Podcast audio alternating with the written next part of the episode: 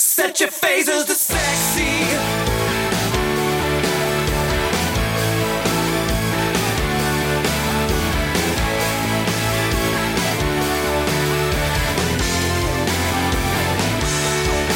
Hey, you reading comic books, like the way you look, like the way you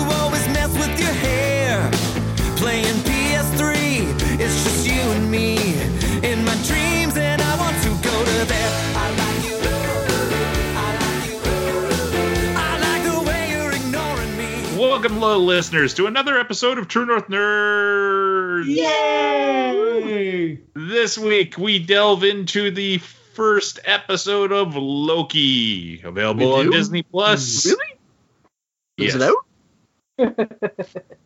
I will punch you in the face. You have to see me to do it. I dare ya. Goddamn COVID. Uh, before we jump into the news, we have everybody here. We have Kevin, Hello. we have Jen, Hi. and we have Ryan. Hello. And I'm Brent. Ryan, Hi, what's in the what's in the news this week? Oh, let's see. Where do we start? I don't know. Where do you guys want me to start? At the very beginning, it's a very good place to start. I'm Okay. just gonna say that. Okay. Well, here you go. This is probably the most important thing in the news, and it just doesn't get enough uh, enough news coverage. This month, I think it's already actually happened by the time this comes out. The U.S. government is scheduled to release a report detailing experiences and sightings of unidentified aerial phenomena UAPs because they don't call them UFOs anymore. this goes along with the declassified Navy videos from the last couple of years where they showed like the tic tac that they couldn't keep up with Hmm. because they're out there.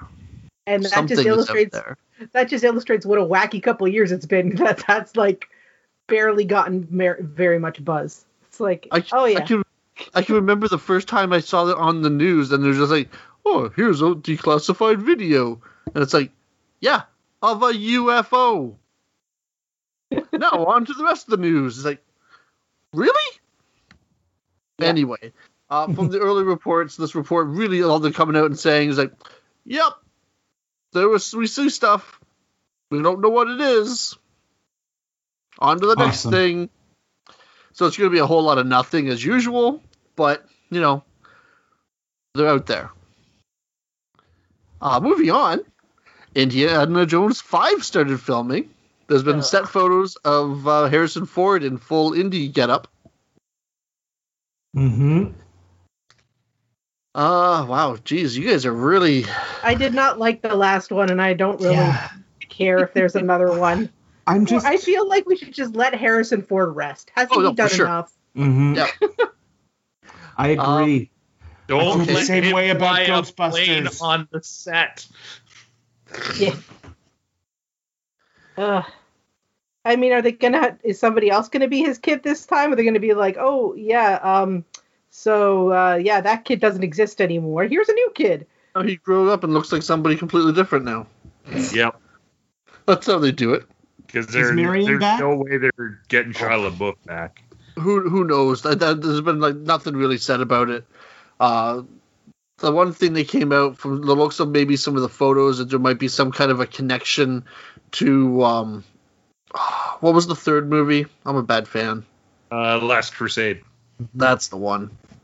There may be some Last Crusade connection from one of the from the looks of some of the set photos or something. But Yeah, there's there's Nazis in it, which seems a little odd, but like it, it, the reason why it seems a little odd is, or at least there's some Nazi paraphernalia or stuff in a couple of the photos, is the part of the whole reason the Russians were the bad guy in the last one was after making Schindler's List, Spielberg did not want to do Nazis anymore. Mm. Is he he had dealt with real Nazi stuff in Schindler's List, and that was no longer a source of something he could find enjoying. Then that's Yeah. part of the reason. Okay. Why, and it's also part of the reason why Roger Rabbit 2 never really got off the ground is it was starting to get momentum again around that time, and then because it, uh, Roger Rabbit Two was going to be uh, a prequel that takes place in World War II, and basically Spielberg didn't find Nazis funny, and like You know, Granted good that- for him. his family are Holocaust survivors. So Yeah. like it's kind of in a weird way, it's kind of awesome to see that like his experience making Schindler's List sort of went, huh, maybe they're I shouldn't just use them as bad guys Mm. for for Yeah. shit. Yeah. Good for him. Like Well- and, and- and I can completely see his point of view on it. Like I don't begrudge him on it. It's Oh, no, just for sure. weird that he's that he's allowing it, but he's also not directing this film. He's he's a, a producer on it. He's Ah. not directing it. So maybe that's part of the reason why it's And- okay. Just because there's Nazi paraphernalia, uh, paraphernalia doesn't mean there's Nazis. No. Plus, we're also to the point that Harrison Ford, you know, is too old to be fighting Nazis. And I'm talking about in the Indiana Jones timeline, right? You're never Yes. too old to fight Nazis, Kevin. You're never. no, but but we're past the era of Nazis being bad guys. If Indiana Jones has aged at the same rate as Harrison Ford, we are in now the mid to late 1950s, early yeah, 1960s, And that's why. Where we got to fight commies, not Nazis. Well, see, that's what I was saying. It could still just be remnants of like Nazi like paraphernalia that he's found a not you know, a former stronghold, or you know, the guy dealt with aliens last movie, right? Like, who knows Yeah. what he's looking for now? That's very, very true. He's Mole probably going to Man. get a I hope he's probably going to Man. get abducted by aliens and have to go and save the archaeology of a distant planet. Maybe Hellboy's in this one. That would be kind of awesome if they just said fuck it. Yep. Okay, let's move on. Indiana from that. Jones teams up with Hellboy. Yep. Mm. And speaking of Hellboy, oh, segue. Uh, DC, the DC Dark Horse Comics has opened a new gaming division, and has been in talks with developers for to potentially collaborate on games based on their biggest titles. Ooh, is there going to be a Barb Wire video game? Wouldn't put it past them. Yeah, it's a little weird because Dark Horse doesn't own a heck of a lot of what you would call recognizable stuff. They publish a bunch of stuff that recognizes it, like is recognizable, like Sin City, Hellboy uh, are two that readily come to mind, but they don't Yep. actually own them. Mm. Now I wonder if it's part of some deal because in the article, like they did mention those ti- like, titles like Sin City and stuff like that. So maybe Yeah. it's a part of like uh, you know part of their deal, or if anyone's going to be putting them in games, it'll be them, not you know because nobody else has Mm. other than the rare appearance of Hellboy in like a fighting game. I think you could do a really cool Sin City like narrative driven game. Like Mhm. kind of in the style of like Max Payne, but with updated graphics and controls and stuff. And uh, as you said, Hellboy Hellboy is prime for a good game. They Yeah. I think beyond so beyond his appearance in the fighting game, I think there's there's one console game, maybe two, and I know the one that I did play was not good. I want to say it would. Yeah, I want to say it's original Xbox. Like it, it it's Oh, quite I a was going to say it has to be something that old because I've never heard of there being a Hellboy game. So wow. next. Next, uh, do do do do do. Uh, the new season of Archer has a start date. Ooh, We'll be getting that uh, August 25th. that's good. Mhm. Am I to assume Yeah. that this will probably be the last season of Archer? I don't know. Actually, I don't think it is. I want to say they they. do another season without Jessica Walter? Mm. Oh, that's a good point. I had completely forgotten about that. It depends Yeah. on what they do with with Mallory, and I guess if they're going to do something with her, or if they're going to just like write her out. I think you could at least do one season without her. Like you have her have her die off on the show, and then you have a whole season of Archer dealing with it. Yeah. And then you know, by the end of the season, does he finally step up and grow up? And then you end it that way. So then he's kind of from season one to the final, he's grown and evolved, or is he worse off? Or do they just bring another actress in and just say, "Oh, she's, oh, she goes, I can't, I can't clear my throat, and my voice sounds different now." Replace her with what they Kate did in Ninja Turtles. They would probably do some sort of in-world joke, like "Mother, what's wrong with your voice?" And she'd be like, "What are you talking about? I've always sounded like this." Yeah. And that's how they would get around it Maybe, but I, if they I go that way. Yeah, I don't think they would though. I think that they would probably find a way to write her out if they're going to continue. I could see them actually killing her off, like Yeah. in sort of tribute somehow, like sort of whatever they think she would think was either a tasteful or b how her character should go out. Yeah. you don't think Archer's just getting a little long in the tooth though? With Oh, the season no, it's- 12, or- I don't fault you on it, Kevin. It's more I thought their last re-up went for another couple of seasons. Mm. Like I, I, I, I can't seem to find it. I've been looking for it since we were, since we started talking about it. How many seasons it's supposed to go for? But it seems to me the last time they announced it, there was the season that we got last, one more, and I want to say it's like another one or two are in the pipeline, but that can change too. Mhm. I kind of agree with you, Kevin. As much as I really, really like Archer and I enjoy all of it, it is getting a little long in the tooth. Mhm. I think they probably should have ended it with him in a coma and just left it at that. Personally, but I'll still watch it. I still like it. Uh, ooh, okay. So the director for the upcoming Flash movie shared out some new images teasing the Michael Keaton Batman return. Uh, there's an image of Keaton's Batman's like chest logo with some blood on it. And apparently, uh, the movie actually started production back in April. That image from Watchmen is the gift that keeps on giving, isn't it?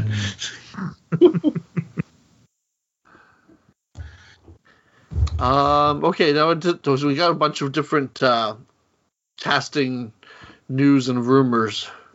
So we got uh, Christina Ricci has been cast in The Matrix Four. Yep. There's another movie I don't care if it gets made. I feel the same way about Ditto. you know why why bring this back? The last two sequels were crap. Exactly why they're bringing it back. They got to Oh. atone for that.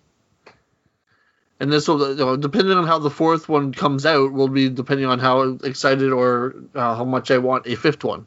If they I come mean- out and shit the bed again, then it's say, okay, Yeah. you know what, the first one's great.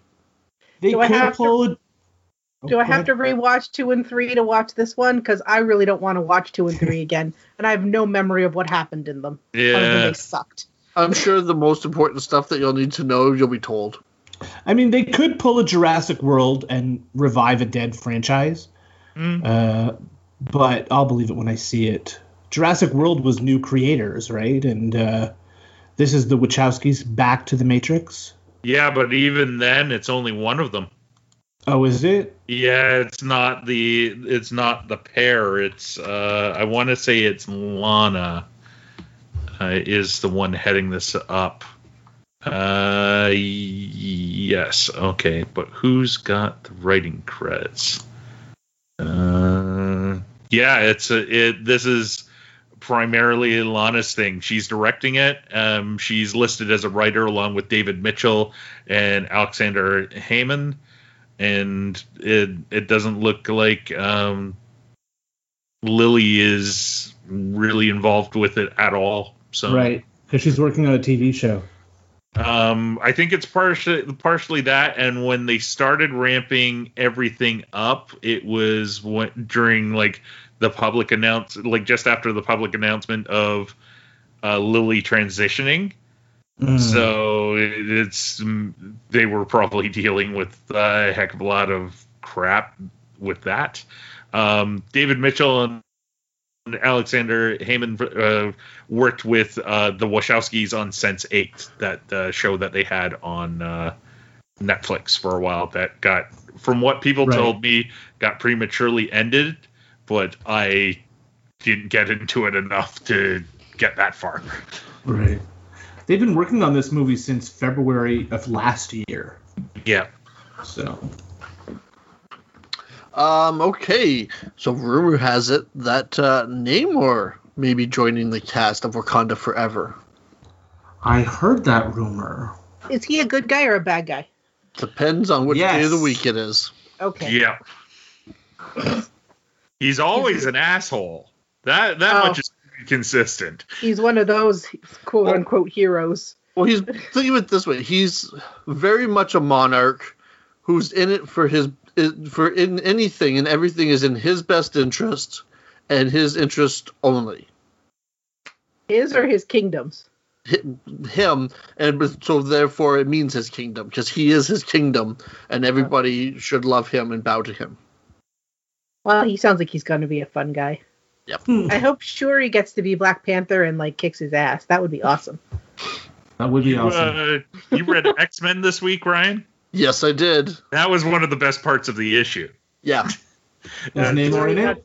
Yes. So yeah, the this is this issue of X Men that came out uh, the week previous to this podcast coming out uh, is part of the Hellfire Gala. So the X Men have thrown a huge party in the tradition of like you know political maneuvering and stuff like that, part Mhm. like Godfather and stuff like that. And they Xavier and Magneto go to talk to Namor about getting a seat on the council because historically Namor is considered the first mutant in the Marvel universe, in like the comic universe. He's a mutant. And, yeah, because he has superpowers, like he was born with them. He has the I- the oh. X gene. Yeah, it's it's one of those things that they like they decide to shine lights on periodically, but it's not a constant thing. Like it's I like thought oh he yeah, was- he's a mutant. I thought he was like Aquaman and he had his whole like underwater castle with other Yes. he submariners. is, but he's also a mutant, and that's actually part of what plays to it. They're like, hey, uh, you, you know, we want you to have a seat on the council, and basically Namor is like, fuck you guys, I control seventy five percent of this planet. You have what? An island? When you got something better to offer me, come a knocking and walks away from them. It's great. It's Yeah. really well put together. Um, there's even an actor rumored for for Namor at the moment too. Oh, I didn't see that. Who? What'd you? What'd you read? What's his? I didn't recognize it. Him. Oh. I saw it too. Uh. Well, while Brent looks Uh, that up, Ta- Tenoch Tenoch uh, Huerta, H U E R T A. I if I'm mispronouncing that, I apologize. Um, I'm trying to see. I don't recognize him at all from anything, and and like all the stories that bring him up, it's almost like somebody picked out a random actor's name and not like pointing out the things that he's been in, which is a little weird. But He uh, was yeah, on- continue he and was I'll on see if I can make He was on what? Narcos, that um, Netflix series about the drug cartels. Oh, okay. Yeah, he's a he's a Mexican actor apparently, and apparently he might be Namor. We shall see. um, oh, here you go. This one's for Brent. Donnie Yen has been cast opposite Keanu Reeves as John Wick's friend in John Wick Chapter Four. Yeah, excuse me for And a minute. John Wick step needs a friend. little back from the mic. Fuck yeah, he has. yeah, I, that's Oh, kind of the reaction I expected Yen. when I read that. He he's just he's a he's a superb martial arts actor. Like he is Yeah. just so good. And unlike some of his contemporaries, he's always been able to kind of keep current with how he portrays martial arts in film. Like he's the first one of the the Hong Kong actors to put in like MMA moves, like kind of realistic chokes and uh, arm bars and stuff like that into his films. So it's and he's just he's a great fight choreographer. I I like he was one of the guys I was looking so forward to in Rogue One, and he delivered. I Mhm. I think he should have had a couple more scenes where he kicked ass, but I I really thought he was good in that film. So I'm I'm happy to see him and uh, Keanu Reeves go toe to toe. Oh, they won't. They'll be working together because he's his friend. They're best friends. Of course they four. they are. John Wick gets a friend. Yep. That's not a dog. Does he still have his dog? Yep. I think he did at the end of number three. Hmm? He did at the end of three, I believe. Oh, okay. I Yes. can't. I think I watched that sure. one, but I don't I, remember. I think somebody's looking after it, Yeah. but the dog is still alive, which is the more important thing. The dog is like the most important character in those films, isn't he? I I haven't seen a John Wick movie. Just just the first one. Oh, No, They're it was not great. this dog. That was the first dog. The first dog was really his driving motivation. Got Yeah. it. Honestly, it would have been my driving motivation too. I can't blame John Wick for anything he did in the first movie. Uh, so apparently now we're going to be getting um, Spider Woman, Jessica Drew Spider Woman to be sp- sp- to be precise, in uh, the next Into the Spider Verse sequel. I Uh, did hear that as well. Actor Issa Rae has been uh, has reportedly been cast. Cool. Yes, that is good. Yeah, no, I can't wait for the sequel to that movie. Love the first one. Yeah. It's just the, the worst part about it is it takes so long to make that those movies. hmm Uh, uh, oh, two more. One more. Oh, it's three more actually. Sorry. Uh, so here's the one that. One. This one's for Kevin. Uh, reports that uh, Jameela Jamil has been cast in She-Hulk as Titania. I like that casting. Uh, I think that's you may very know good her casting. from uh, A Good Place. That's the only thing you'd know her from. It's her only acting credit. Uh, Who is actually, she in the Good Place? She's a ho- co- she hosts She a, a comedy show too. Oh, she was Tahani. I love Tahani. Oh, okay. Uh, now, okay, I'm on board with this. That is good Yeah. casting. I like that. I thought it was like that name sounds familiar. That's why. Yeah, Tahani. Yeah. Oh, she was so good in a good place. Um. Okay, two more. I'll throw this one at Kevin. Uh, Okay. Avengers Campus opened. Had its Yes, grand it did. opening. What do we know? We know that on the day it opened, which was last Friday as we record this, the line to get in was over a mile long, and half the people who stood in that line didn't even get in Jeez. because uh, people started lining up at 2:30 in the morning, uh, but you had to use the app and book a reservation, and it the the app went live at seven. So even if you'd been standing in the line since 2:30, there was still a chance that you might have been slow on the trigger and not gotten a reservation time to go into Oh. the, to the land. Oh, that sucks. Oh no, I would have been. But it's also kind of their own fault for being stupid and standing in a line starting at 2:30 in the morning. Yeah. Yeah. Um, I think uh, reactions are kind of mixed because there's only one new attraction. It's the Spider-Man web, web slingers ride, and it's it's being compared to the Spider-Man ride at Universal, which I hear is a better ride experience.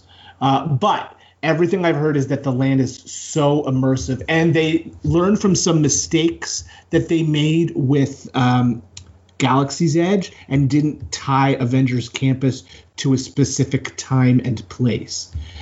Uh, apparently, if you look into the backstory and the lore of the land, uh, it's uh, Tony Stark created the Avengers campuses so that Avengers from all time and space have a place to congregate. There Oh, you go. This is why Tony Stark is there, and Steve Rogers, Captain America, and Sam Wilson, Captain America, and Black Widow. They're all there because Avengers from all time and space can hang out there. And if you look at the costumes, they they some of them aren't necessarily film specific. Like the Right. Spider-Man costume is like looks more or less like the movie one, but it has a lot of details that are different, and it's mm-hmm. probably not the one he's wearing in the next movie either, kind of thing. Right. So, but that like that's understandable and cool. Like, Yeah. Yeah, They're Uh, using the- they appear to be using that animatronic Spider-Man They are. launching him across the buildings. That So looks there's so like- cool. there's like a stunt show that goes on on top of the buildings. Yeah. Sp- there's Spider-Man climbs up the wall and then runs behind something, and then he launches across the across the uh, uh, the sky and comes out the other side. Uh, and that's how he makes his appearance at his meet and greets. We watched uh, some YouTubers that I guess got invited to the press junket for it, and like they got, Mhm. I guess, a sneak peek. And uh, yeah, they showed all of the shows and stuff like that, and that part looks super cool. I, I want think- the Infinity Gauntlet cup holder. Yeah, that's pretty cool. It lights up. I think like Galaxy's Edge, it's a place that you could spend an entire day and not do attractions and just find all kinds of cool details in the land. Yeah. Yeah. So Uh, The, uh, uh, in the coming years, I guess we need to save up to do a trip to California. unless Disney wants to ship us down, we'll, we'll Yeah. gladly go for free. Yeah. So they are building multiple Avengers campuses in in their resorts around the world, and each one will be slightly different. So, for example, at Hong Kong Disneyland, in their Tomorrowland, they don't have an Avengers campus yet, but they do have an Ant Man and the Wasp ride uh, at at Hong Kong Disneyland. Oh, cool. In in uh, Disneyland Paris, they're building an Avengers campus, uh, at, at the, their second park at the Walt Disney Studios, and they've already turned their Aerosmith ro- roller coaster, that like the one they have in Florida, they've already turned that into an Iron Man ride. So, which brings us to the the elephant in Disney's room. Uh, what's the loophole situation like in Florida?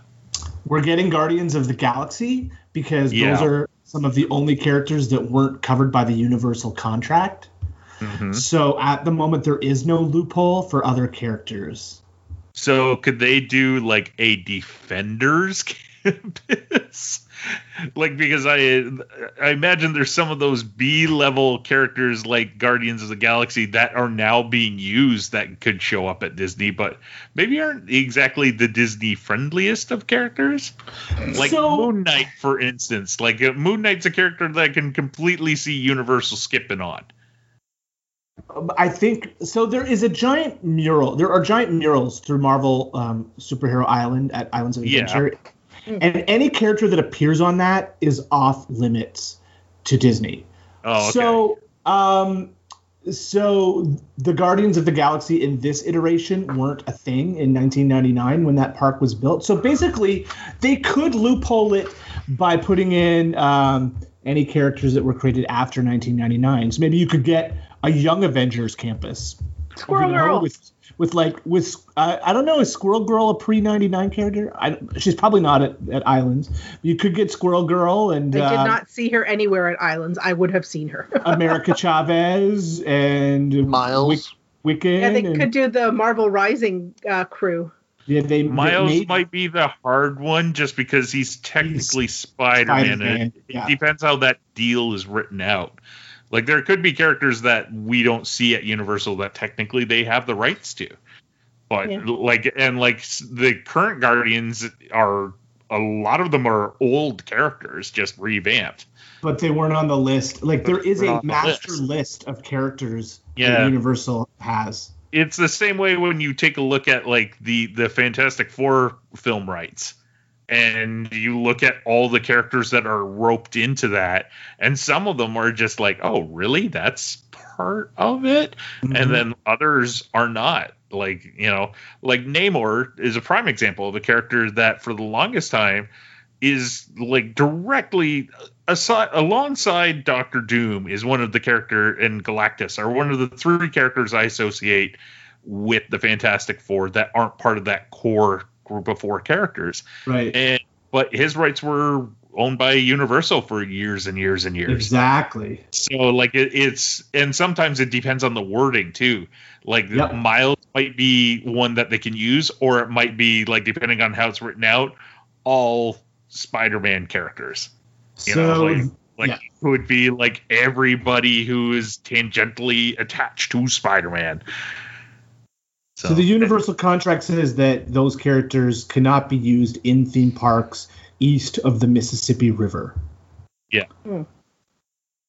So Disney just has to redirect the Mississippi to go out and around Florida, so Florida to the southwest of it. I would not put that past them. I was gonna say, If don't give them there was enough ideas. They would. They can redirect it so it feeds water right into the to the uh, the wildlife preserve part of Disney. they would so figure it's out a way to make it mouse shaped, so it Yeah. looked like Yeah. a giant Mickey head. The. Mississippi River. Uh, There you go. Mississippi. All right, next. Next, uh, okay, where was I? Was that one, two, three? Is this the last one? I think it is. We got our first look at the new at Masters of the Universe Revelations. Yes, we did. It does look good. It Uh, reminds me a lot of the 2000 era series, which was really good. Like, uh, it's not a bad comparison for me to make. No, right. Uh, I thought the animation style, yeah, was really sharp. The colors were really like bright, and uh, the drawings it was just looked really well done. Uh, the action that we see looks good. There's magic. There's fighting. Yay, sorceress. You make Orko look badass. Yes, I they did. love Orko. He's one of my favorites. Oh yeah, but come on, to make him look actually badass, that's impressive.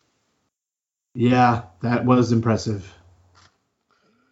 I uh the other thing with it I liked and I've been like I noticed some I can't wait for uh Pixel Dan to do a breakdown of it is the amount of toys and I was vehicles thinking the same thing. I was thinking the same thing. that they managed he pointed out one that I like had kind of completely forgotten it was from an accessory pack called the Mega Laser that, that like we see Man at Arms use it in the trailer, but it's from like I I think it was an accessory pack, and then it was like in one of like the golden books. You know, like, Wow. and they they dug deep and pulled Deep it out. cuts. We saw like a bunch of Merchandising, rope wars in there. Well, I like seeing the uh, the tank with the big uh, the the the red vehicle with the big like metal ball on its arm that just Yeah. bashes over. Because I had that one as a kid, and it doesn't make any sense as a real vehicle, like, you know, to be attacking people with in like any kind of you know in any most scenario. Of, but- most of the He-Man, uh, any sense as vehicles or weapons. That Dragon Walker is Yeah. probably the worst. The the one like it just like slowly circles its feet around basically. yeah, but uh, it, it looks cool. I'm curious to see how it turns out. And Mark Hamill as Skeletor is, is pretty good. I just hope it leans away from from Jokerville. You know what? I forgot that Mark Hamill was Skeletor until he laughed, and then I'm like, that sounds like Joker. Oh right, Mark Hamill is the voice. Yeah, Now I'm interested uh, in in what it's going to be, like how it's going to be broken down, because they keep saying part one comes out in July. Mhm. What does part one mean? Is that like part one I as in like eight episodes? Uh, is part one is it like just gonna be like one 90 minute movie? no, I Um, think it, I think it's uh, probably just like a a certain amount of episodes. That's what And I then- assumed. Like she, like Shira. Yeah. Yeah, Now will we be getting it? You know, the standard Netflix way of everything at once, or will it be parsed, pieced out weekly? Uh, they did announce an after show to be hosted by Kevin Smith.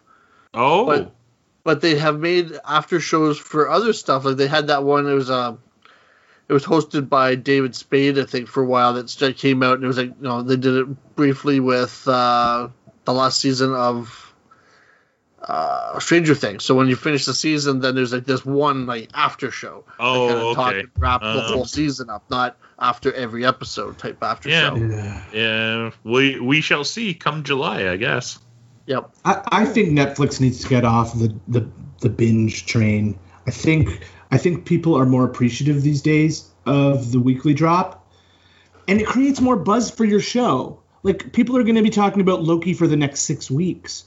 But are we already over Sweet Tooth because all eight episodes dropped last week? I Maybe. totally forgot about that. Yeah.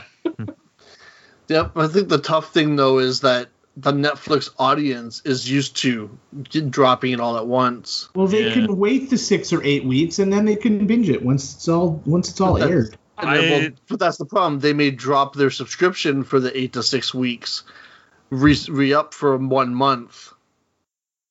Watch it I all guess at once that's a and drop risk. it again. You also run. So here's an interesting thing that I don't know has occurred before. We, um, we got news this week that Jupiter's Legacy has been canceled.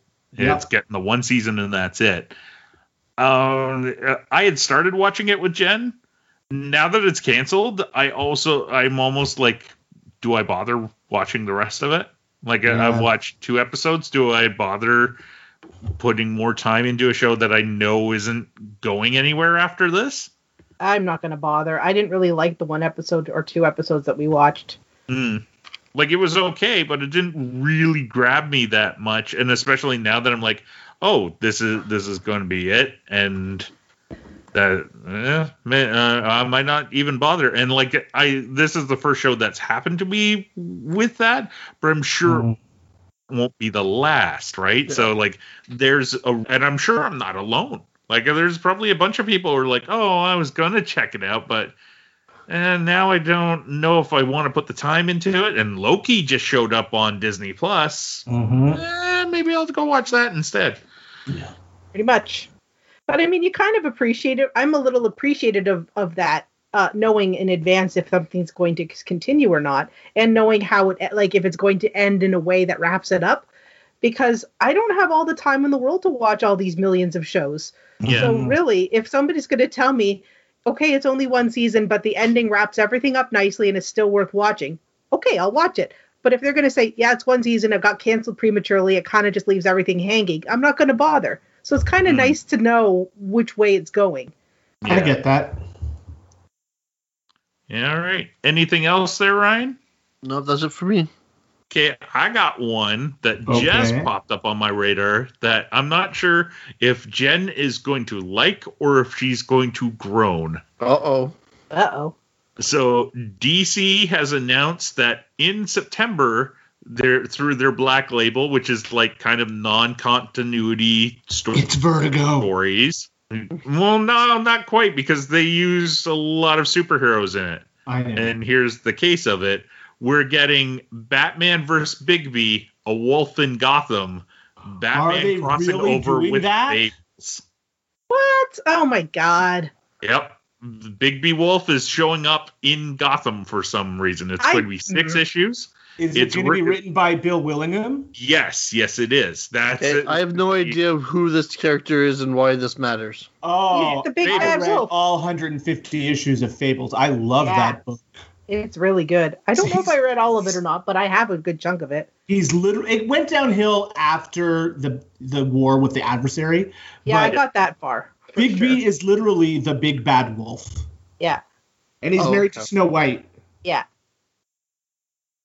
Now it's one of those things that like I don't think it's a bad idea if if Bill Wingham Willingham wasn't involved, I would say like garbage. Like just don't Yeah. even bother. Yeah, don't bother. But if he's involved and he's stayed away from the Fables universe now for a couple of years. Like it, when did it end 2015? So it- it's been a in while. a while. Yeah. And I'm sure DC has tried to throw a couple things his way where he's probably turned down. This must be something he kind of wants to do. Because the other thing about uh, William that I've always thought was smart and interesting is I believe he works at the U.S. Post Office. Yeah.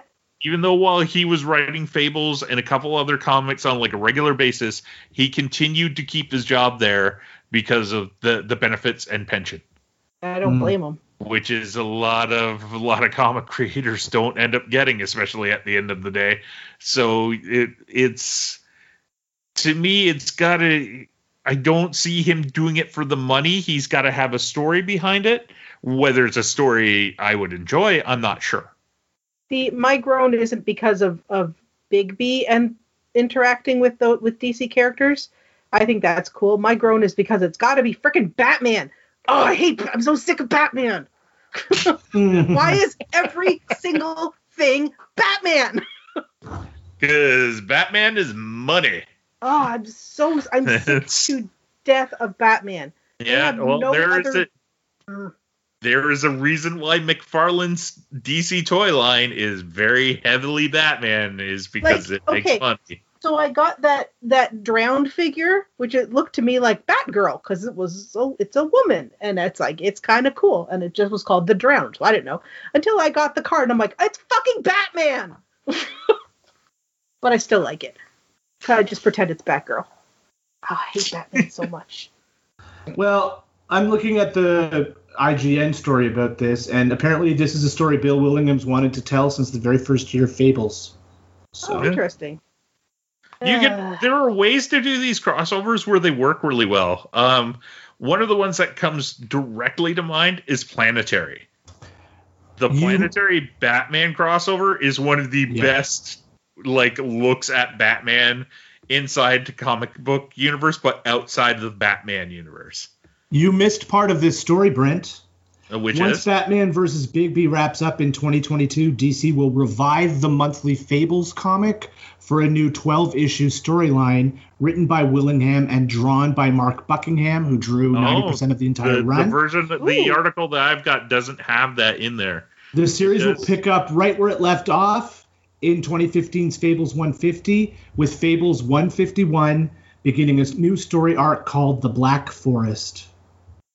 And apparently, he's also doing a 48 page Justice League one shot called Curse Mass, which Yes. I am kind of curious at because I kind of like the title. well, I guess I got to reread Fable. Did you know there was this another sequel to Fables called Ever After from the pages of Fables? Is that the It one was more of a spin off, wasn't it? I'm looking. No, there was Jack of Fables as well. Yeah. This was a 2016 title. And uh yeah, No, it's I got. Bo Peep, Peter, and Hansel in an MI6 like spy agency. You know what? I liked the episode. I liked the parts of Fable that had Cinderella as the spy. I think it was loved Cin- her. Yeah. Cinderella and Aladdin, was it? Oh, it's been such a long Mhm. time since I read it. But I Mhm. love those little like like those are they're perfectly suited, like their characters, the way they did it. It was kind of awesome. Yeah, no, it was a really s- smart book. Was it Aladdin or was it Sinbad? It might have Sinbad. been Sinbad. Was a character in it too. I remember. I And can't when we, remember. It was one when they them. revealed who the adversary was, which I Ah. won't reveal in case any of our listeners want to read Fables, which I highly recommend. Because Yeah. yeah, That's what it because that reveal is just great. Uh-huh. It was awesome. It was so good. And it made sense. Totally. Totally made sense. Oh my gosh, I miss Fables. Okay, now I got to reread those. How many books do we have, Brent? Um, I think you ended up getting a majority of it because remember we had that big find at that uh, Goodwill Yeah, we got a chunk of them in Goodwill. for, Oh, nice. cheap. Oh, oh, speaking of Vertigo, did anybody else see the trailer for well the behind the scenes trailer for Sandman? I I heard about it, but I didn't actually see it. Uh, it, it's it doesn't say a lot. It shows the actors talking like out of character and stuff, and it's Neil Gaiman touring the props department and the set, but the mainly the set of uh, the the Burgess house where Sandman is kept, like when he's captured. But when he first walks in on it, it's great because like it, it to me it I I genuinely take Neil Gaiman as a genuine person. He, Mhm. when he loves something and he talks about stuff, he really comes off as honest. And and when it comes to Sandman, he has kind of protected this character against really shitty versions of the of it coming Mhm. out for years because he does have like a bit of a say when it comes to the character. But you see him walk on set, and the first thing he says is "Holy shit." And Yeah. he just sort of starts like laughing a little bit, like in a good way of like he can't believe what Yeah. he's seeing. So Yeah, and he's being very protective and defensive because obviously you get the trolls who are like, why did you cast this person and it's not going to be any good and why did you sell out? And I've been seeing some of the reply. Like he's replying to some of these people, uh, defending his choices and what and and uh, you know how he's like Brent said he's spent years saying no to Mhm. different adaptations or interpretations because he didn't feel like they were, I guess, good enough. And he finally feels like there's one that he that is good enough for for it to be made. So it's like Yeah. this is like his baby that he's protecting, which is kind of gives me a lot of high hopes, especially seeing how good how well Good Omens turned out. Like Mm. Good Omens is fantastic.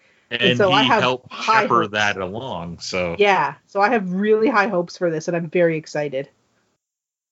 I also have to reread that. speaking of series, I I I just found one more piece of breaking Oh. news here uh, as I was looking up other things, including the Fables news. Um, there was a production meeting today, perhaps the very first production meeting for Aquaman 2. And the director, James Wan, posted a photo to his Instagram, which shows us the title of said film. It will not just be called Aquaman 2, it is titled Aquaman and the Boogaloo. Lost Kingdom. And the Last Kingdom, huh? The Lost Kingdom. Oh, I thought his kingdom Lost- was already lost. I thought he found it in the last movie. In the world of Aquaman, there are seven kingdoms, each of which fragmented from Atla- Atlantis. Only six have been shown to this point, making the missing kingdom a matter of speculation. Well, Hmm. Wow. They showed six kingdoms in the last movie. It's been a long time since I've seen Aquaman, so Yeah. Well, you see, his brother his brother goes to a couple of them and rec- to recruit his army. Yeah. And Honestly, then, I, I I did not watch that movie for the plot. Uh, and this article, again, this is from IGN, says we we know that Aquaman 2 will draw inspiration from Silver Age Black Manta comics, and it will feature a little bit of horror. Wan also says that it will be a little bit more serious, a little bit more relevant in the world we are living in today. that's not what I want. I don't want serious DC anymore. We got that. It was called the Snyder Cut. It was six But if it's long. also based on Silver Age Black Manta comics, it can't be that serious. well, true, I suppose. so Yeah. Well, if you want dark and gritty, you go to DC. If you want funny and slightly more lighthearted, you go to Marvel.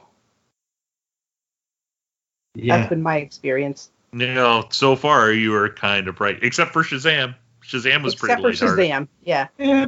Birds of Prey was pretty lighthearted. Oh, yeah, that's true.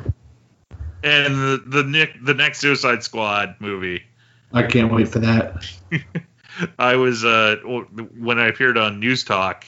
It's weird because the segment hasn't aired yet as we're recording this, but after our episode comes out, it will have already been like on air. So it's like it's both in my future and in my past. But, Timey but, wimey uh, wiggly wobbly. Yeah, Yeah. but uh, Jason, our good friend Jason Agnew, and I talked about it, and he like he hasn't really dug the DC movies at all. He, he's really other than like the the first Wonder Woman he likes, and like why can't you? it's because it's awesome. Um, but he is super excited for what he's seen out of the trailers for the Suicide Squad. He Yeah. thinks it's right up his alley because it's going to be a little bit more comedic and as he pointed out and it's something that I didn't even think about. He's really looking forward to seeing what the soundtrack to that film is. Oh yeah. Yeah. Yeah. So So that's all the news I have. If we'd like to move on to our feature topic now, please continue. well, that one segue's busted. But we're going to talk about Loki, which is uh, available on Disney Plus, dropping on Wednesdays this time, as opposed to the other Disney Plus shows. I guess so. It won't run into uh, problems with uh, the Bad Batch, which pops up on Fridays right now, um, and also gives Disney Plus a little bit more domination over your week. Mhm. Um, so uh, let's start with Ryan. What did you think of the first episode? uh, very informative. Lots of setup. It is Hmm. very much a setup. Lots of Easter eggs. some cool moments of time. Uh, we got one question answered right off the bat. The you know if Loki is being arrested for interfering in time, well, what about the Avengers? They did a whole time heist. Yeah. But Well, they were supposed to. They were supposed to. So there you go. They didn't screw up the main timeline because they put everything back where it was supposed to be. See, the Mhm. whole thing with the with the time police is that they don't want anything to go away from the main timeline. Yeah. but what they were supposed, yeah. So what they did was supposed to happen. Mm-hmm. That's funny. Um, uh, no, I, I, I enjoyed it, and uh, you know, I guess we're gonna if we're gonna get into spoilers right away. Okay, spoiler alert for episode one of Loki. Uh, Yeah, you've been warned. Now it's your own fault. There we go. We're good. it's only fitting that you have to recruit Loki to hunt down Loki. Mm-hmm. Mm. I wonder which version of Loki, like what when in time will this variant be from? Yeah. Well, let me we- just say that I don't think the Loki that we've seen in episode one will be that effective at tracking her down. Uh, Ooh, you think it's a her? Oh. You think that's why we didn't see that was my going to be my thing is like I'm curious because we don't at the end of the episode we see the evil Loki in silhouette. We don't actually see the physical appearance of that Loki. So I was kind of curious which version of it yeah. of Loki it is or what had gone awry there. I was kind of hoping it was going to be Lady Loki. It still could be like Yeah. like you you and uh, Kevin might be completely right on that one. One of the reasons I, though. I say that is because there was an actress who was announced as being in the series, and we've never found out who she's playing. hmm And she's a British actress with the same sort of skin tone and hair color as Tom Hiddleston. And they have said from the get go that we will see multiple versions of Loki in this show. We already have. Yeah, like I I want to say that the I don't know if they confirmed it, but it did seem strongly hinted at that Kid Loki does appear at some point as well. Mm, Um, I, I, two things I really liked. Uh, the fact that Loki is DB Cooper. Yeah, that's funny. And it was all because I he, he that was a bet with Thor. Yeah. And it explains it, right? Like Yeah. it's, a, it's it's a pretty good way of explaining that story.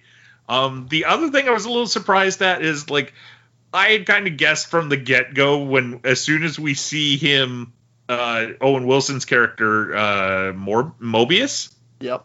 yeah. uh, tr- that he's tracking down someone who's murdering his team and like one, and like there were stab marks on them or something like it mentioned that like that the team had been stabbed to death or something i'm like oh okay so loki's been hired to go after another loki but i was surprised that they revealed that was the plot point in the first episode i Mhm. really kind of thought they were going to drag that out more but it like and to be honest, it's kind of refreshing for the show for a show to go, okay, we know you're not dumb, but we're going to make it really interesting for you. And here's here's the main plot point right off the bat.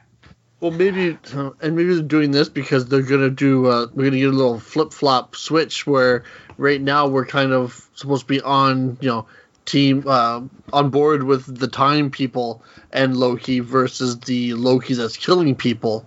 Mm. Maybe we're gonna find out. Hey, that Loki actually has the right idea. Maybe it's that Loki kills them and then starts the time bureau. It could be that evil Loki's going to recruit quote unquote good Loki, the Loki that we are following. Uh, and then the two Lokis go after each other or go at it after the Time Bureau. That Yeah. would be fun. There could be somebody pulling strings too. yep, Probably. And a third Loki. uh, Or bigger than that. uh, m- my, Mephisto. no, no, no. No. The, the director has demon. gone on record saying that that red-faced demon that we saw in the church stained glass is not Mephisto. Or is he? Misdirect. Uh, It had it had the curvy horns. It's Loki. I think it's Loki.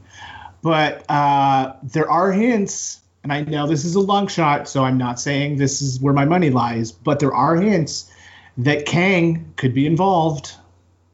Oh, uh, I if he shows up before the end of the series, I will not be surprised one bit. especially because his girlfriend is the judge. Oh, is Kang's that who? girlfriend? That's Kang's girlfriend? Ravonna, yes, Oh, she was rescued from the time stream by Kang. What? We don't know this yet, though, do we? In the comics, she was. Okay. Okay, I was like, did I miss after- this completely?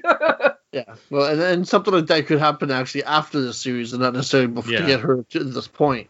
But I don't know. Since they've announced Kang as being a big part of Ant Man and Wasp, I don't know if they would intro- like, have him show up here first. Okay, we I started like- seeing Thanos years before he fought the Avengers. yeah. That's yeah, true. but I they like also that, didn't uh, um, say Thanos is going to show up in this movie that's coming out in three months, and then have him show up before that. Yeah, just it's just some speculation on my Oh part. no, for sure. because Yeah, I love me some Kang. I was just thinking, I like that they figured out a way to reintroduce Loki into the current timeline with the current Avengers where they are now, um, without him, like, he's fully caught up because he basically watched his whole life, which was very sad and very touching. And I really enjoyed that part because it really brought you back up from, it transformed him almost instantly into the Loki that we had at when Th- Thanos kills him. You know, the more kind-hearted, going along with it Loki, as opposed to the villainous Loki that he was in 2012. Or Right. So when he got I- I- arrested. Yeah. Yeah, so I like that they caught him up pretty quickly, even though he's not exactly that Loki still. He's, so I like that they're still kind of making that differentiation. That it's like, yes, all that he saw that whole life happen to him, but it didn't. He didn't experience it. Yeah. So. Yeah, But I, it I, still affected him too. So it, it's, exactly. Aw, seeing his mom die, I was like, "Ma, or Loki." Ah, My I'm really my enjoying this. my one fear, and I hope this, I, I hope it's not all more set up for Doctor Strange too.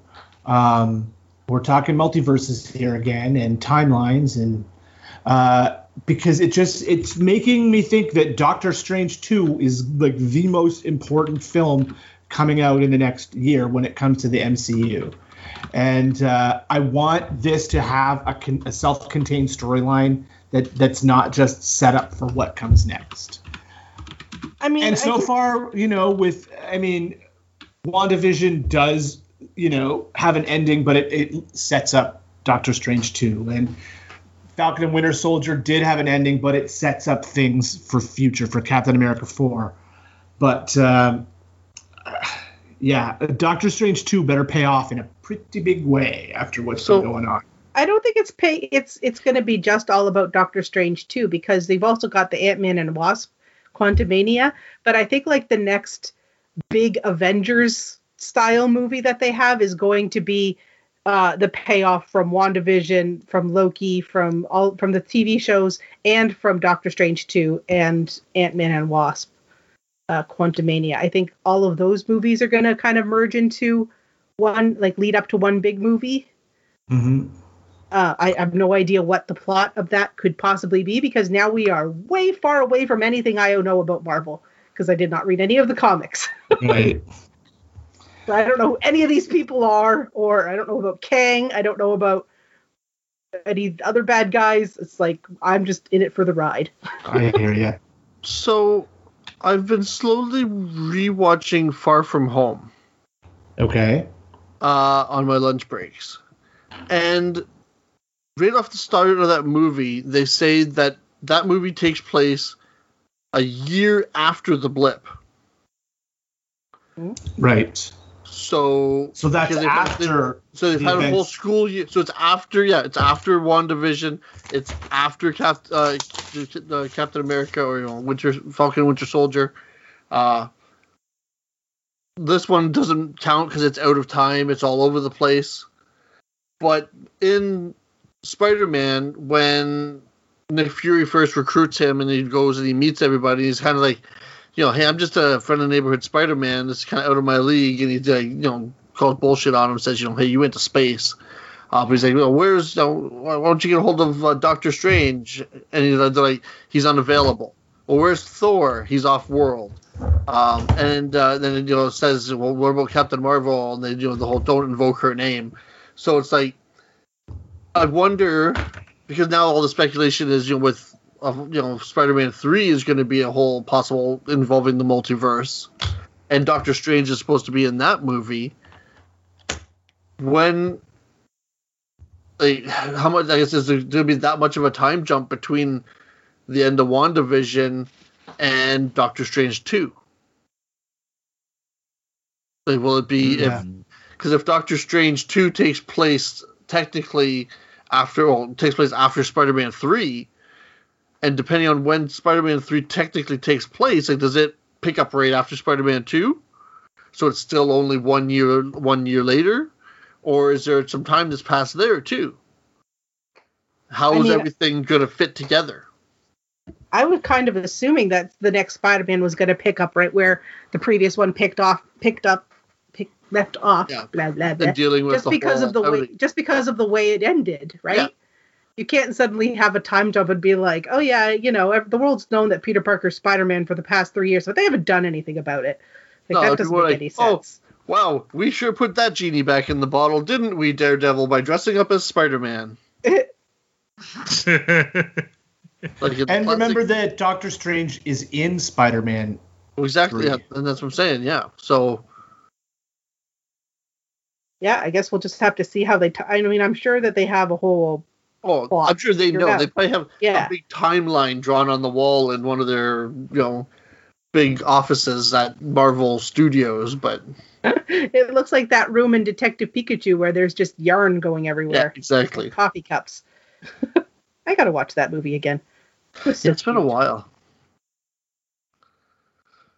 I Yeah. want to um, talk about the uh, the great acting of Tom Hiddleston and Owen Wilson. I think those two make a great. It's a. It's going to be a really great buddy cop kind of thing.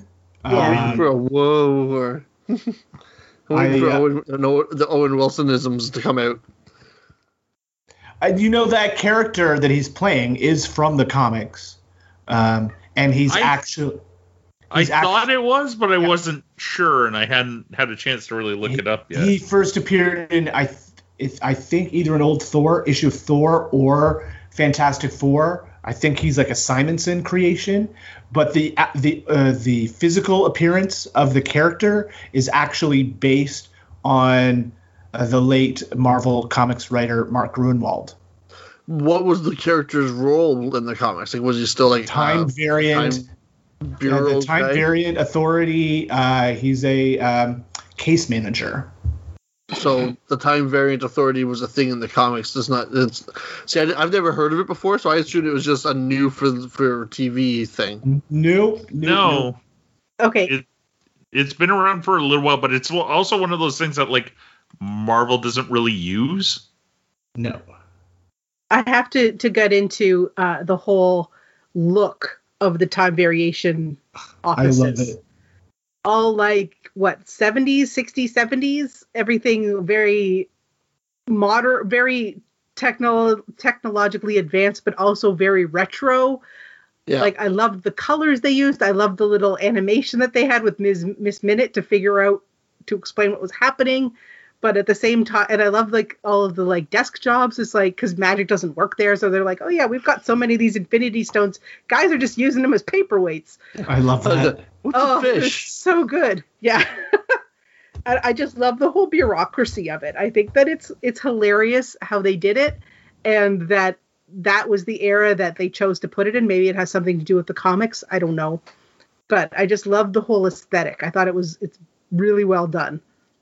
Okay, so uh, Mobius M. Mobius, who which is Owen Wilson's character, uh, was first appeared in Fantastic Four 353 in 1991, created by Tom DeFalco and Mark Gruenwald. So the, the making him kind of look like Mark Gruenwald sort of makes sense. Yeah. Uh, and Gruenwald was one of my favorite Marvel creators of that time period. He did all His- the Captain America stuff. His and- run on Captain America was so good and needs to be like, and it it really influenced that uh, Falcon and Winter Soldier series. But it, Yeah. I I really wish some of that stuff would be more easily found in print. Yeah. It's- I had a I, I was discussing with some people online is the the one thing DC has over Marvel is that anytime there is a DC film out, you have no problem getting a hold of the comic book that inspired it. Not No, not a true. one. Whereas Marvel, like Marvel, just announced they're putting uh, the Truth, which is the um, the the basis for the Black Captain America story Yeah. in Falcon Winter Soldier. They're just putting it back into print like in a couple months. Yeah, like, they should probably get on top of that. If they know that a story influenced something that's going to be in a TV show, they probably should get on getting that ready for print ahead of time. yeah, and but Marvel has also always been of the opinion for like since X Men that the the movies and TV shows don't affect sales, and I guess that means they just don't care about putting that stuff into print. Right. But like like I wanted like I wanted Jen to read that Truth series because it's pretty good. I'm not a huge fan of the art style in it, but the story is really good. But like I went on Amazon and it wasn't available and asked at my local comic shop and it's out of print. I'm like that's kind of sucks. Yeah. Um. So overall, I I think first episode a lot of building, a lot of Mhm. world building. Yep. Um, Yeah. But I take it by our reactions, we're all pretty intrigued by it. Oh yeah. I'm really looking forward to the next episode. Yep. Like I was I was really excited about WandaVision. Um and I was not as excited and I, I enjoyed Cat Winter uh Falcon and the Winter Soldier, but I wasn't as excited about it as I was for WandaVision. Um we've already talked about that in previous episodes about how I prefer magic over Yeah. uh, military. But this one is another one that I'm super looking forward to because Loki is more of the magic and mythology side of the Marvel universe. And I kind of like it when they jump around in time. so I'm super looking forward to more about this. Like there's so many things that can happen and that they can do. Like they have really very little limitations on what they can do because they have the whole oh we can just erase time and fix that timeline and you know whoop, everything's go Uh, golden again I love the time looper as a weapon. Yeah. yeah that was awesome. And non-lethal at that. Right. Like, it- it- I love that he threw the chair and then he looped and landed on the floor and Owen Wilson is like sorry it just loops you not the furniture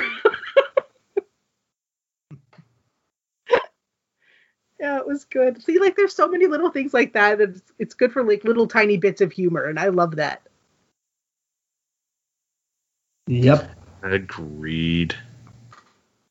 So, um, that brings us to the end of this episode. We will keep on top of uh, the Loki series as it continues. But until then, we have Geek Picks. Who wants to go first? Who wants I'll to go go first. first? All right. I will. Uh, so I was looking for new shows to watch, and I found one. I have fallen into the Superstore hole. oh yeah we fell in that hole too it's amazing It's a great little comedy series, you know, half hour episodes. I don't know how many seasons are on Netflix. I just started uh, season three tonight. Uh, that's great. If you ever worked in retail or in that kind of environment, then you can, you, you know, in any kind of capacity, whether it's at like a superstore, grocery store, anything like that, then you can totally understand the show, like the, what the characters are going through and if what they deal with. dealt with the public Yeah, pretty much. basically Uh, oh, so funny Yeah, I enjoyed the characters. Even you know, yeah, it's funny. You're even Watch it. ahead of us because we're still on season two Uh, well, I've been I've been watching a bunch of episodes a night lately because it's well, it's hot out.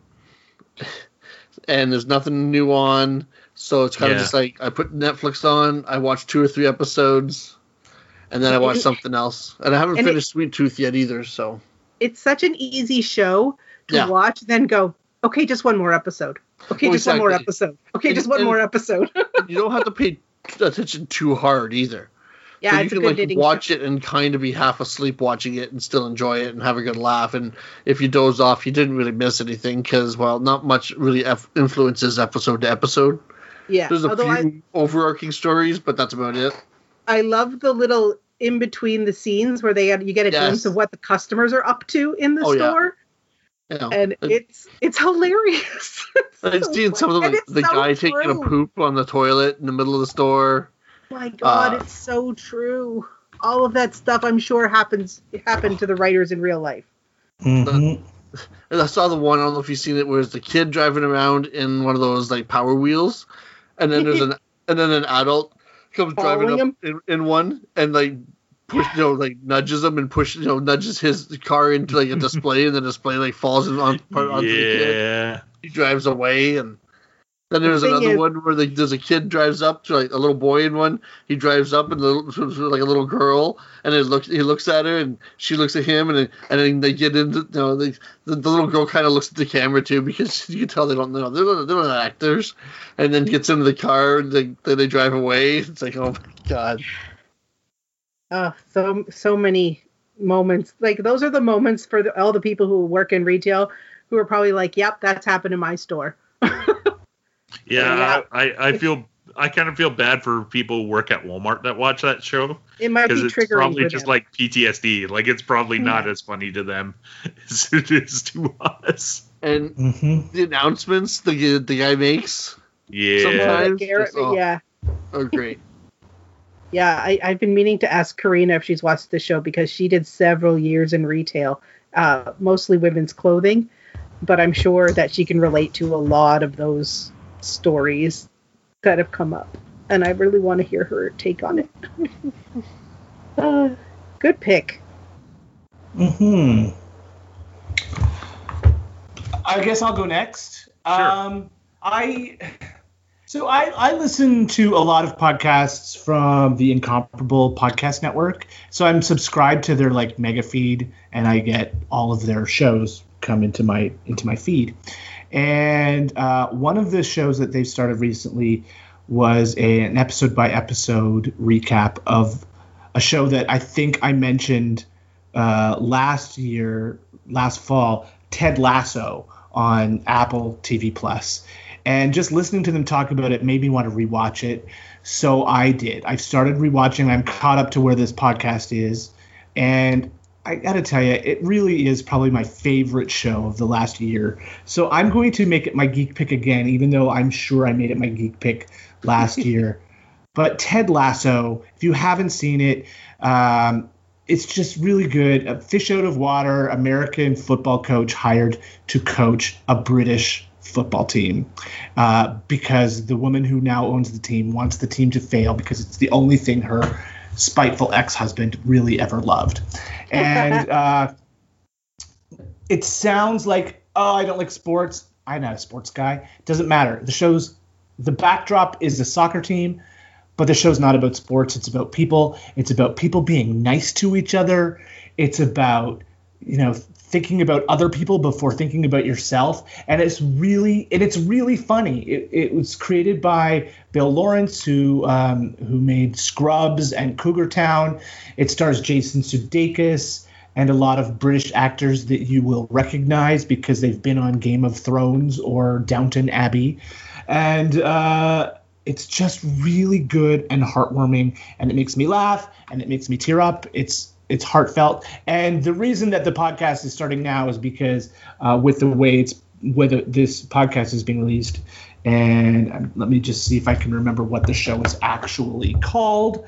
Uh, it uh, w- by the time we get to the end of season one season two will drop on um, apple tv so uh, that is that is um, my geek pick because I just I just love I love Ted Lasso so much. It's really good. I'd heard a lot of people talk about it, and I finally broke down and watched it, and it's it's just good. Oh, the show is called Football Is Life. That's the name of the podcast. Um, but uh, yeah, Is Ted it Lasso. on? Please, please, it's on Apple TV Plus. Is it only If- on Apple TV Plus? Yeah, if you have bought an Apple device in the last year, you have Apple TV Plus and you didn't know it. Um, everybody got a free year of Apple TV Plus when they bought an iPhone or a or an iPad or a, a computer. So, uh, yeah, un- yeah, unfortunately, that's the streaming service it's on. It's Apple. It's a little harder to find, uh, but uh, well, well worth it. You know, I, I think an Apple subscription is only five dollars a month. So if you want something good, you can binge the first season of Ted Lasso in a day. I did. I watched almost all the first season uh, last year, just soaking up the, the niceness. It's a nice show that's also really well written and very funny. Awesome. So my turn. Yep. I just finished listening to an audiobook. Um, I don't know when it came out. I think it was 2019. Uh, called A Thousand Ships by Natalie Haynes. Uh, the audiobook I listened to was read by the author, uh, Natalie Haynes. So, and it was very, she did a really good job. But this book is about the uh, the epic Greek uh, poems, uh, the Iliad and the Odyssey. But every part of the story is told from the perspective of the women who were involved in those in those poems. So obviously, if you've ever read the Iliad and the Odyssey, you know that women are mentioned, but they don't really have a voice. It's all very centered on the men, and this tells the story from the perspective of the women. So you hear about um, the royal family of Troy, who obviously spoiler if you've never heard of the Trojan War, um, their city gets destroyed. Uh, all of the males in the family die except for one, and all of the women are enslaved or killed. So you hear about Queen Hecuba or Hecuba, however you want to pronounce it, and her coming to grips with the death of all of her sons because she had a lot of children, and the death of her husband, and then her sister her daughters-in-law and her daughters being divided up and sent away with all these different greeks. Um, you hear about the goddesses uh, from their point of view for the the golden apple that sparked the trojan war. So you hear about athene and hera and aphrodite from their point of view when they're fighting over the golden apple and they make paris pick who is the most beautiful and that's what basically causes the trojan war uh, you hear about helen who was the actual cause, so they say. But you also hear about Penelope, who is uh, Odysseus's wife, um, and you hear about some of the lesser known characters who were the wives and of the uh, of the heroes who died at Troy. Um, it, it is just it is really wonderfully written. Every chapter is a different voice, and they come back to some of the main ones like Penelope. Um, and it's not really told in a very um, straightforward way, so it kind of bounces around a little bit. But her retelling of uh, Cassandra, who is the who was cursed with prophecy, um, she was cursed because she all she can see the future, but she is cursed by Apollo so that nobody ever believes her. So she can she warned everybody in Troy, but nobody believed her. She knew where her what her fate was going to be, and the way that they t- that this Natalie Haynes tells her story was like almost brought me to tears because she finally ends up meeting somebody who believes her in the end, and it's right before she dies. so it is wonderfully, wonderfully written. And I just see that she did another novel in 2017 called The Children of Jocasta, which is based on uh, Oedipus Rex. And I need to go find that now and um, see if it is as good as her other book. So yeah, so this one's called A Thousand Ships. I highly recommend it, uh, especially if you have any interest at all in Greek mythology or, or Greek history. Um, and if you don't, you should listen to it anyway because you don't need to have that background to appreciate it. It's just beautifully, beautifully done. Okay, that's my geek pick. Trying to encourage our listeners to read. Books. Books. Who has time to read? Well, technically, you and I do, since we read like every week, like a half dozen comics between the two of us, Yeah, but they make me if not sleepy. more. Reading makes me sleepy. Well, I mean, reading comics So- is good reading too. Just reading in general. Um, my geek pick for the week is uh, now that it's done, uh, the podcast No Dogs in Space, which is a music based podcast, just wrapped up their series on the Beastie Boys, and it is so well done. Like it, it goes through not only the history of the Beastie Boys themselves, but it also follows a bit of the history of hip hop on a whole and how the Beastie Boys fit into that history because Okay. they like well it, it's an interesting and sort of mm, I don't want to say bad but kind of bad at the same time is the Beastie Boys really are part of what broke hip hop to the mainstream world or at least to uh the world outside of the black community right? Like it, it was hip hop up until the Beastie Boys was predominantly on what was referred to as black radio. And it ju- and which also shows the kid like the thing is is like they could have easily been one of those groups that was the one and done and uh, like almost like a parody of rap but they weren't. They actually had a love for it and their love of that and coming up in the New York punk scene created this unique entity. But it's also the the fact that No Dogs in Space is a funny podcast also helps because they're talking about like the kind of like squalor these guys lived in at certain parts, like above a uh, a Chinese food restaurant, and they split the rooms between them, and like, but the bathtub was right by the fridge.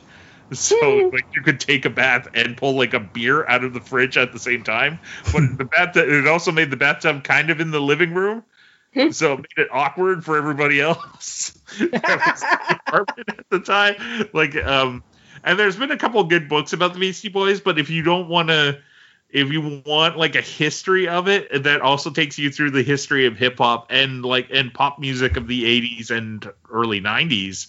It's a great listen, and I fully say like go and do it. I'm so this is um they've been breaking their show into seasons and the first season was essentially um based around punk and this was season 1.5 was the Beastie Boys series and their next season is going to focus on alternative starting with the Velvet Underground so uh, Hmm, cool.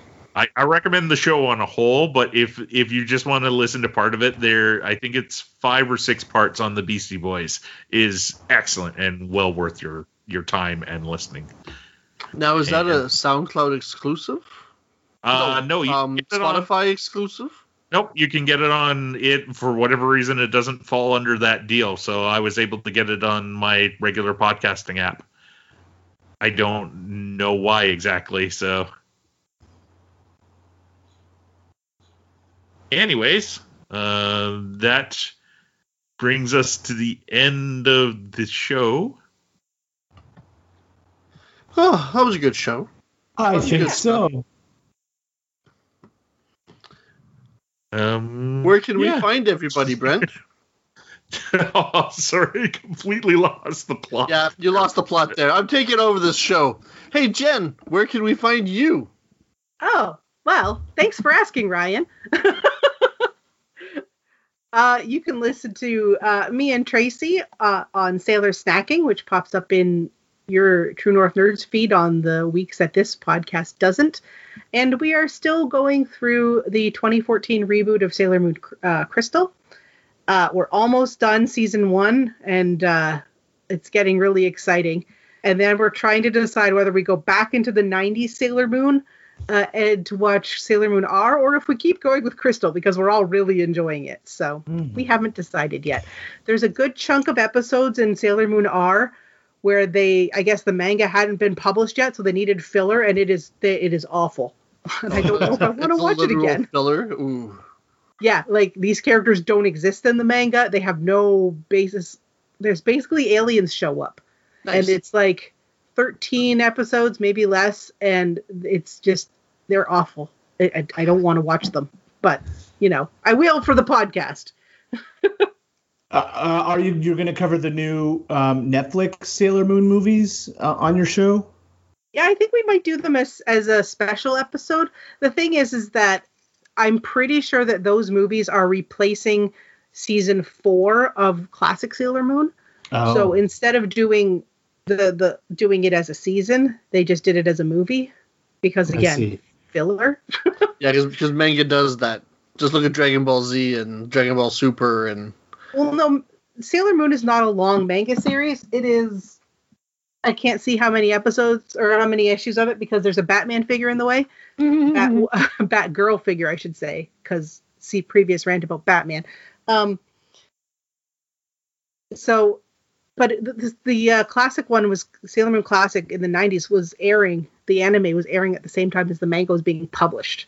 So they Mm. really had to draw out the anime to catch up, wait for the manga to catch up. And Okay. sometimes that's good. In the first season of Sailor Moon Classic, there's a lot of good uh, chunks of the anime that really, I think, emphasize the story and help like make you understand the characters more that they don't have in Crystal. Mhm. But then there's parts like those 13 episodes with the aliens and basically all of season four, uh, where you're just like, oh god, this is not good. so I don't know. Mm. Yeah, we don't know if we're going to do the movies as separate things yet, or if we're going to do them in uh, order. We'll figure it out. I'm actually tempted to watch them when they come out as movies. I may even watch. I may watch them. Ooh, I want to watch it with you. Yeah, I was gonna say, maybe I'll come on the episode for those Sure. since it's been a while since I've been on. Um, okay, Kevin, what are you up to? Where can we find you? Well, uh, new episode of uh, Galaxy Class, the Star Trek: The Next Generation podcast, should be out uh, in your feed already as we speak, uh, and it is a one of our Bat'leth battle episodes. It's the first time where we've put a two-parter up against a single episode. So it was the episode Relics, which was the return of Scotty. That was the one-parter, versus Redemption, which was the two-parter about the beginning of the Klingon Civil War and the Duras sisters and Sela the Romulan showed up. So uh, interesting discussion there, and that is in the Galaxy Class feed. Also, still working on stuff for Stage Whispers, the local theater podcast. Uh, last episode of that featured an interview with several members of the Huronia Players. So uh, that is out there too if you have any kind of interest in live theater at all. So um, a listen to either of those. Yeah, Cool. I saw your promo image for that. Did you guys do a video call? Is it, or is it just an audio uh, recording? It's an audio podcast, but we Okay. recorded on Zoom. Oh, okay. Because I just I saw you you posted a photo and it, you know you were all with all your. You could see all of you live there. So I wasn't sure if you also did it as a, a video recording. Uh, No, we just uh, we just well, I mean, the whole thing was recorded uh, with Zoom, so okay, uh, but you it didn't could put it the, could you be only put out released as a video feed if we wanted to, but we just put it put the audio out. Oh, cool. So Brent, And where can they find you, Ryan? oh no, I'm not. I don't, I'm not. you- You're jumping ahead here. Just Come on. let Ryan he took know. over my I'll t- I'll job, take remember? over. So he gets to go last here. Yep. So Brent, you said you were recently on AM640. Where else can our listeners find you? Newstalk 1010, but good try. Yeah. I used to. I, I get 1010. Sorry. I am uh, right now. I've got no other appearances lined up other than my radio show on Black Donnelly Radio, which you can find on Mixcloud. The show is called The Dark Side. I play a lot of uh, goth and industrial and dark electronic music. Um, certain people have uh, described some of the music I play as listening to a dot matrix printer being kicked down a flight of stairs. Um, but that's okay because I likes it. I can attest And- to that review. I believe it was you who said it. Either way, um, So yeah, you can find me there, and you can find me on this podcast, True North Nerds. Awesome. And as for myself, well, you can listen to me here every other week on True North Nerds. Uh, and then you can also catch me on episodes of Tales from the Collectorverse, where Ed Campbell and myself uh, talk about toys and collecting stuff. Um, we recently just put out a special little short episode covering uh, the news that came out of Joe June. Uh, and I, actually, our next episode is coming out uh, next week. So look Have you forward to recorded that. that already? No, that'll be this this coming weekend. Okay. Uh, we're, we tend to come. We, episodes come out the third Thursday of the month. We tend to record it the weekend before that, so I have a few bit, few days to slap it together. Uh, and then it just so happened to time out this uh, month with the reopening of the province. So uh, I'm going to go toy shopping this weekend and maybe find something, and I'll have something to talk about on the next episode of uh, Tales from the Collectiverse. cool. All right. So I guess that's it. Yep, that's it for this episode. Join us in two weeks where we will be talking about more nerdy stuff and shows and movies and all that. But until then, uh, stay healthy and stay safe, everyone. Bye. See ya. Bye. Set your phasers to sexy. Thank you for listening to the True North Nerds. You can find us at truenorthnerds.com or on Facebook, Twitter, and Instagram at True North Nerds. To contact one or any of the nerds, you can email them at truenorthnerds at gmail.com. Theme music provided by Kirby Crackle. You can find more of their music at kirbycracklemusic.com. If you like this show, please go to your podcast app of choice and rate and review us.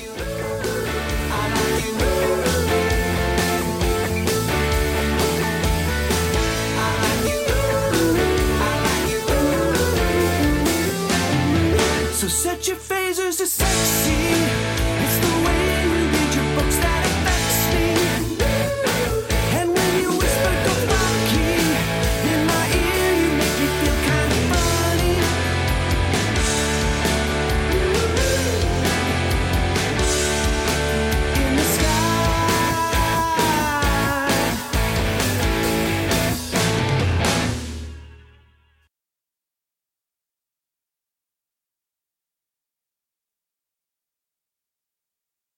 You're in mm. control, Jen.